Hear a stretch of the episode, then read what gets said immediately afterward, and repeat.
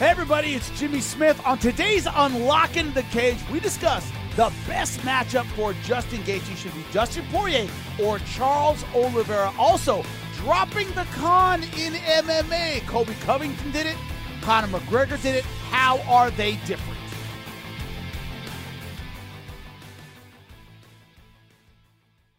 Justin Gaethje, and will he get the winner of uh, Poirier versus Oliveira? This is what he had to say about it. Yeah, as long as everybody's healthy and everything's good, it, it, sh- it should be him. All right, coming off one of the one of the greatest fights anybody's ever seen in their life. Yeah, yeah, great fight, Justin Gaethje, Michael Chandler.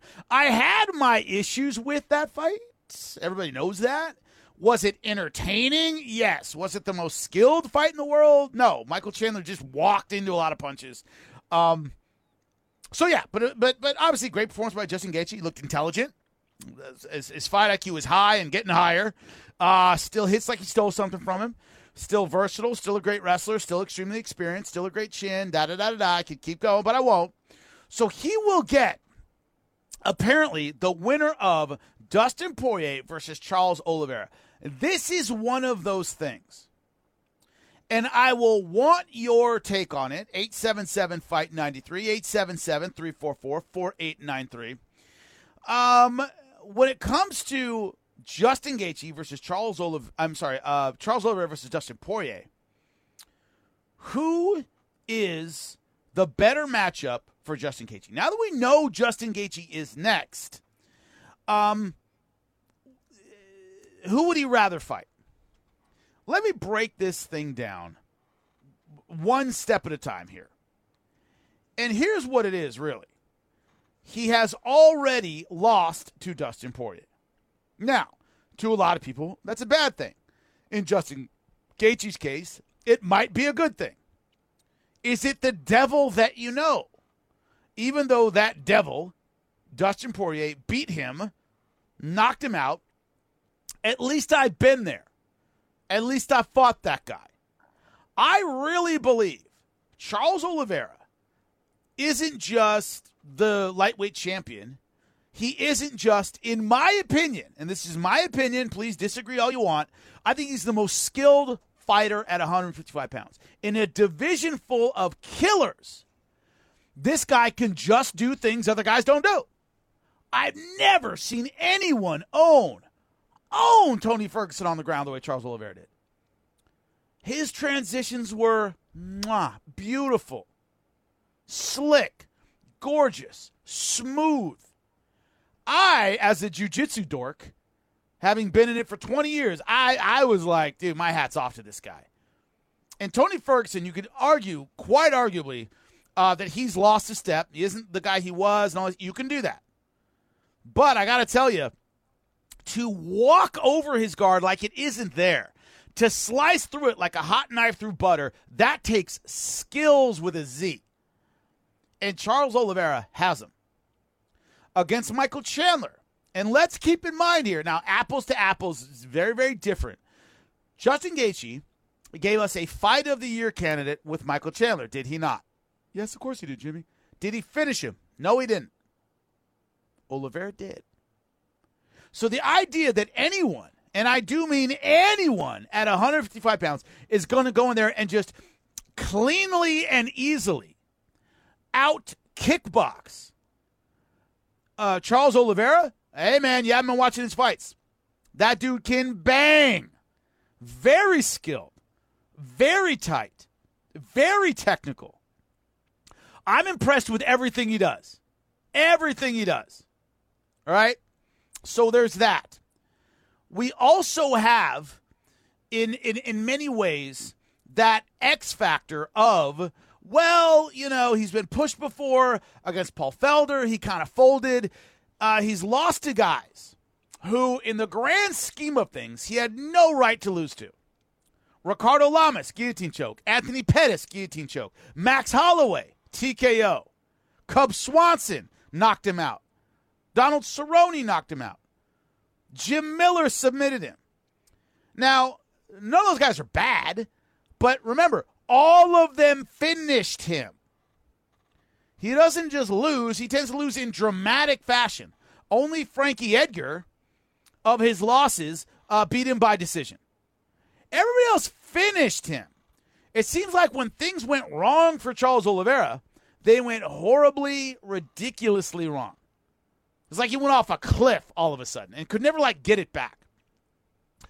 Certainly true, certainly possible, but when I look at the Michael Chandler fight, he was hurt by Mike in round one. And Mike can sling those rocks, man. He really can knock you out. And that didn't happen. Just didn't. And so his ability to come back and deal with adversity and deal with, um, you know, to, to, to deal with any kind of difficulty, getting rocked and coming back, always been a problem. Well, guess what? He seems to have gotten better at that. Seems to have learned his lesson a bit. So that idea of as soon as he's pushed, he's going to fold, I don't know anymore. I really don't. I'm really not sure anymore if that's valid. We're probably not going to know for a while, by the way, if that's valid. He's got to get hurt again. He's probably going to get hurt pretty bad. We'll have to see. But that go to that has always dogged him might not be there. When you look at his skill set, his pure skill set, few people can wrestle, can box, can can submit the way Charles Oliveira does. His skill set, what he can do in the octagon, is impressive. Dustin Poirier, uh, in, a, in, a, in a positive and negative way, is pretty meat and potatoes. Don't mean that as an insult, by the way. What I mean is, I don't look at Dustin Poirier much the same way I looked at, you know, let's say, uh, for example, a Michael Bisping. Okay, you know, when you look at Dustin Poirier, he's the guy you show tapes in your gym, you show footage of his fights, and you go, that's how far you can get with hard work. All the way. Not that fast, not that big, not a giant for the weight class or anything. He isn't he doesn't have crazy speed. He's not a freak athlete, anything like that. Dude just works really hard. And I was talking to one of his his training partners a couple days ago. And he said the thing about about Dustin Poirier is that he can throw knockout punches for 25 minutes with both hands. The guy can just rock you over and over and over again and keep the pressure on for infinity. He can do that. And that's what everyone who fights him has to deal with. His ability to just rock guys forever and ever and never get tired and never stop coming forward. It's simple. It's not, you're not going to learn like spectacular techniques that you've never seen before watching Dustin Poirier. You just learn what hard work can do. To me, that's impressive. Two wins over Conor McGregor back to back. Um, Poirier looked solid. He looked, you know, uh, his gas looked good. His leg kicks looked ex- exceptional. The the power in his hands looked good. He looked a little hittable, especially in the first fight. But you can argue with some sincerity that Conor McGregor has lost a step. The first time they fought, Conor lit him up. The last two, um, Conor looked good in round one in the second fight, and then completely fell apart in the second. Poirier, good leg kicks, good aggression, good everything. Third one, owned him from start to finish. His only loss since losing to Michael Johnson in 2016 has been Khabib, the best of the best. Defeated Anthony Pettis, Jim Miller, Justin Gaethje, Eddie Alvarez, Max Holloway, Dan Hooker, Conor McGregor twice. That's a hell of a list. All right, so I've laid out the skills of both guys. Decent wrestler, and what I mean by decent is not an, an All American. He was never a national champion. He wasn't going to make the Olympic trials, but solid for, for MMA. Once again, solid submission game. An opportunistic submission game. Good guillotines. Good rear naked choke. Will catch you if you mess up, leave your neck hanging out. He doesn't have the slick transition of Charles Oliveira. He does not want to go to the ground with Charles Oliveira, and I don't think he will. Um, his striking is is basic and fundamentally sound, and he hits very, very hard. So, I want your opinion to help me kind of kind of flush this out. All right, eight seven seven fight ninety three, eight seven seven three four four four eight nine three. Who's a better matchup for Justin Gaethje? If and we got to remember he's going to face the winner, so we'll learn more things uh, about both fighters when they meet for the title. So we'll kind of get a lot of these questions answered when they face one another. Let's keep that in mind. But the real thing that you can't get around is uh, the winner of that fight is damn good.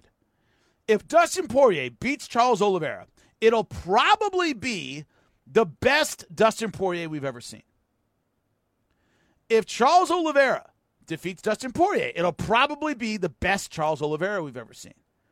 So I, I, we're really going to know after the fight. But right now, sitting here on December 2nd, before either guy has fought, here's what I will say. He knows essentially what Dustin Poirier is going to do. When I look at tape of Dustin Poirier since fighting Justin Gaethje, which is, of course, you know, the Dan Hooker fight, um, both Conor McGregor fights, Max Holloway, Eddie Alvarez, those are all the ones he's fought since Justin Gaethje. I don't see a radically different Dustin Poirier. I see a guy who has improved. He's gotten better at the things he's done, but I don't see a radically different guy. Charles Oliveira seems, seems to make these big leaps and jumps, and his last few fights, he's looked absolutely tremendous both on the feet and on the ground. I don't like that X factor if I am Justin Gaethje's coach. If I'm Trevor Wittman, one thing we say about Dustin Poirier is, yeah, he's gotten better. He's very, very good, but he hasn't he hasn't departed that far away from the things we already knew him for. We already know how he hits. We already know about his takedown. We already know about his ground and pound. We already know about his submission game. Has he improved a little bit? Yeah. Has he improved a lot? Sure. Depends on what you're seeing. But the style remains the same. A cheater that, a cheetah that gets faster still runs like a cheetah.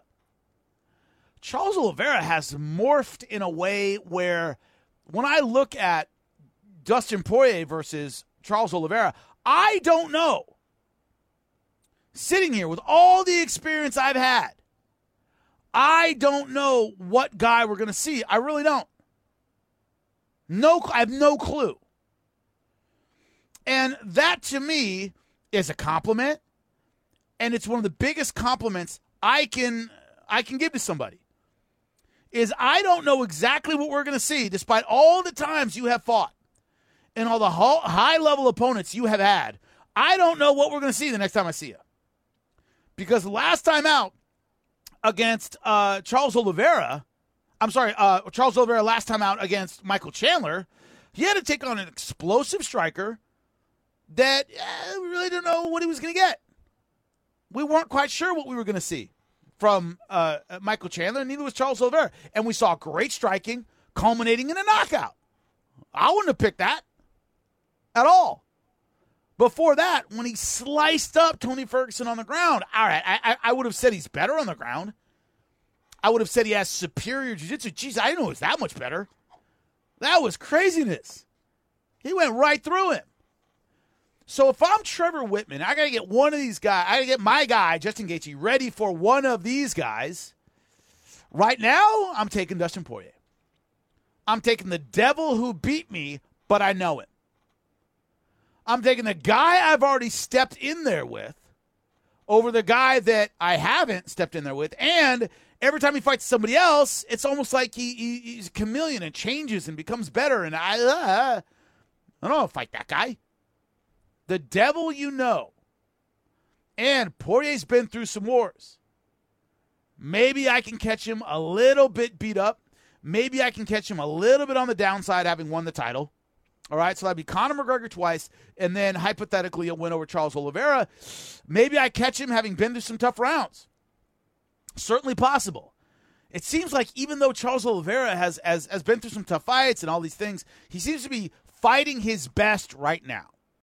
Busted Open is your daily home for all things pro wrestling. Join Dave LaGreca, WWE Hall of Famers Bully Ray and Mark Henry, and hardcore wrestling legend Tommy Dreamer. Dave LaGreca here from WWE to AEW, Impact, New Japan, Ring of Honor, and more. We talk it all. Whether you grew up watching Ric Flair or Stone Cold Steve Austin, Busted Open is your place for pro wrestling. Busted Open, Mondays through Saturdays at 9 a.m. East on Fight Nation, Sirius XM Channel 156.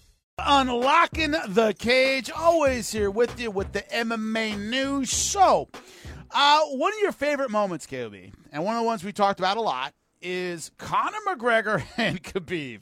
The it's it was just business moment. The let's talk.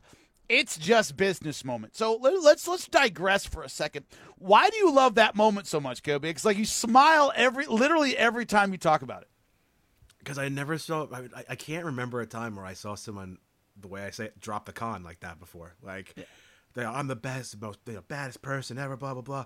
All the things he said to Khabib, and in that moment, he found out who the real tough guy was, and that that was what what always stands out is that it felt like Conor acknowledged like, dude, you are way crazier than me, way better than me. Like, dude, it was just business. It was just business, man. I, I always said it's like it's the like end the of Taken, of a, right? Yeah, it's like the, the villain pleading with the actual hero, who's like the real tough guy, to please don't kill me. That's what that spoke to me as. Like mid fight, people. Yeah. Mid fight, we see people break the con at the, at the press conference or whatever post fight and hug it out. Nate Diaz, Conor McGregor is a great example, kind of letting us behind the curtain a little bit.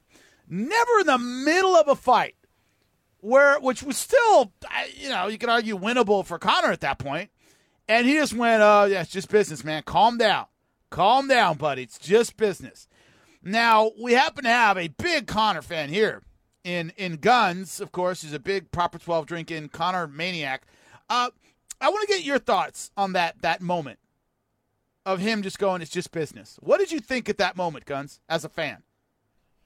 It was Conor knowing that he possibly could have had the upper hand, and he was like, "Yo, it's just business, man." That's the way I saw it. Almost like a mafia guy taking out somebody else, being like, "Yo, dude, it's just business. Sorry, boom, let's go." When That's he was underneath getting beaten up. Yeah. So he's underneath getting beaten up, but he's still a badass to you. no, I mean, Conor fans just suck. That's why they're the he, absolute. Maybe it's, you know, it's just, uh, you know, maybe it's.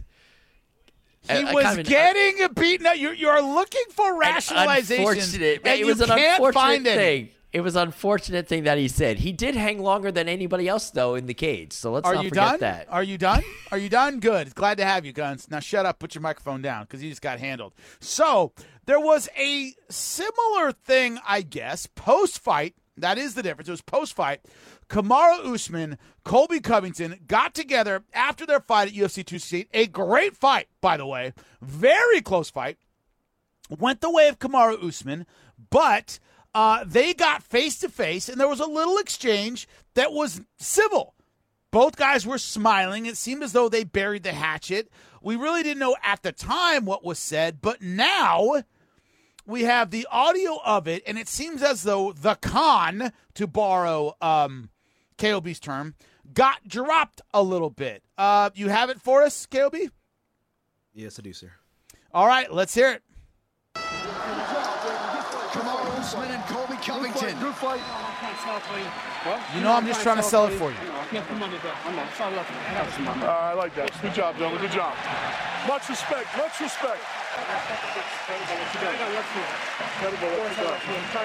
All right, go kiss later. Go back to the corner. Go ahead. Go ahead. Go ahead. Yeah. You. All right. For those who didn't catch that, he said, "You know it's all love. I'm just trying to sell it for you. Just trying to hype the fight." is what you know, is is the gist of what he was saying. I'm just trying to sell it for you. It's all love. That's what Colby Covington said. Kamaru Usman says, "I know, I know, I know." So the exact quote is, "You know, I'm just trying to sell it for you." What says Usman? You know, I'm trying to sell it. You know, I'm just trying to sell it for you. That's what Colby Covington repeated. I know, I know, says Usman. It's all love. Covington continued. As the conversation played out, I'm looking at MMAfighting.com for the quotes itself. Covington was saying, I've always had love for you. I'm just trying to make you money. Which Okay. I get that. And then at the press conference, he called him a cheater and said, I have no respect for him. The con was like back on almost immediately. The con was back on. And for Colby, who still has money to make against fighters like, you know, uh, you know, for example, Jorge Masvidal, which would be a great one, he can't drop the con completely because he's still, you know, he's not done with his career. Might get another fight at some point against Kamaru Usman and wants to reload and do the same thing. What's your thought about this, KOB, when you drop the con, but you essentially have to go back to it? Where in the press conference afterward, he goes, "I don't respect him. He's a cheater. The you know, e, you know CEO of EPO, whatever the hell he said."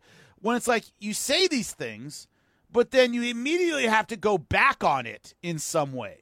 What are your thoughts on that, man? He can't like let go of the con completely because he has to own it a little bit. Yes and no, because I feel like Chael would do this from time to time too, where it was like, you know, after the fight, it's the most honest Chael you're gonna get, yes. and then later on goes right back into doing Chael things, like just trying to promote fights and stuff like that. I think it's the same thing with Colby to a degree. Everyone knows that Colby's doing an act. Like it's not real Colby, it's a fake Colby, and even Colby has has acknowledged that in the fact in the past. So the fact that he dropped it for a second after uh, his second five rounder with Kamaru Usman, just talk real quick. I don't think anybody has a problem with that because again, it's the end of the fight. They just you know went to war again. The fact that he's just saying a couple nice things for once, I don't think anyone gets too mad about it, even if even when he goes back into the con again. With the Conor thing, it's different to me because it's mid fight. It's mid fight, and that was big, right? Yeah, like to that point, Conor McGregor was still, you know, not, not that like we were saying he's the baddest man on the planet, but like the most well-known MMA fighter. Everyone loved Conor. Uh, just the most braggadocious, whatever, but backing it up every single time. Like there was nothing that Conor had said he was going to do that, that he didn't do. And then he gets to that fight, and not only where you stopped, you had that weird moment where you were like, "Dude, sorry, like my bad." I'm sorry. I'm sorry. It's, I'm sorry. Yeah, right. It's, dude, it's just business. It's just business, dude. Like, chill. like, you had that moment on top of it. So it felt like you were dropping not only like, you know, the, the fight promotion con, but just like almost like you couldn't even convince yourself you're tougher than this guy is anymore. Like you like you lost the confidence completely. Right. And, and and there are many factors. Colby Covington, love him or hate him, and I don't like his shtick at all. I, have I've interviewed him where the con wasn't on. It's like talking to a different person. Uh, I got to be honest about that. But um, the idea that he put on, put in, whether you love him or hate him, an incredible fight, an absolutely incredible fight um, against the greatest 170 pounder of his generation, which is, of course, um, you know, which is, of course, uh, uh, Kamaru Usman, greatest 170 pounder of his generation, maybe the greatest of all time. But what's really true about that is he went out there and performed. He went out there and really did it. You got to respect that to some degree. And so, even when he, you know, in a sense, drops the con, as we put it, you know, he it was after an amazing fight where we put in five incredibly hard rounds. And Conor McGregor did it in the middle of the fight where he's getting his ass kicked and ended up getting finished. Different world different world. And Colby Covington has always shown in the, the octagon, even in losses. You know, both of them to uh, Kamaru Usman. First one he got knocked out. Second one he got he lost by decision. But man, those are both great fights. Ten great rounds he has put in. The problem I have with Conor McGregor is it seems as though in the last few years he's increasingly relied on his mouth when his performances in the octagon didn't warrant that kind of confidence. What Conor, the product Conor was giving us in the ring, did not warrant. His fist could not could not cash the checks his mouth was writing. I don't feel that way about Colby. As you know, as much as I dislike his shtick, as divisive as it is, I don't like it um, I gotta say he's at least shown really uh, top levels. He's the number two welterweight of his era, and came damn close to beating Kamaru Usman this second time. Came damn close the first time. So he deserves that. So his ability to, in a sense, reload the con that he's going to have against, you know, uh, you know, he's going to have against Jorge Masvidal, or you know, people talk about Dustin Poirier coming up to 170, their former teammates, whatever. Number one, I believe he does have genuine, real animosity for Jorge Masvidal. I don't believe that's an act. I truly believe he doesn't like the guy. And remember, they're former teammates. They're former friends. They're all these things, former roommates, where familiarity breeds contempt. He didn't really know Kamaru Usman outside of their fights. So is he reloading the con? Maybe, or he really generally doesn't like at all Jorge Masvidal. I do believe that one. So we'll see how it continues from this point. He has backed off a little bit on the whole MAGA shtick he used to have. He has backed up, backed off on that a little bit. He's still, you know, an a hole, but he's backed off on it a little bit. We'll see what continues later. Unlocking the Cage with Jimmy Smith is part of the SiriusXM podcast network. The executive producer is Michael Russo. The associate producer is Kelly Murphy. Sound design by Nuri Balin. Andy King is director of sports podcasting for SiriusXM. Special thanks to SiriusXM's senior vice president of sports programming and podcasting, Steve Cohen, and SiriusXM Fight Nation program director, Marissa Rivas.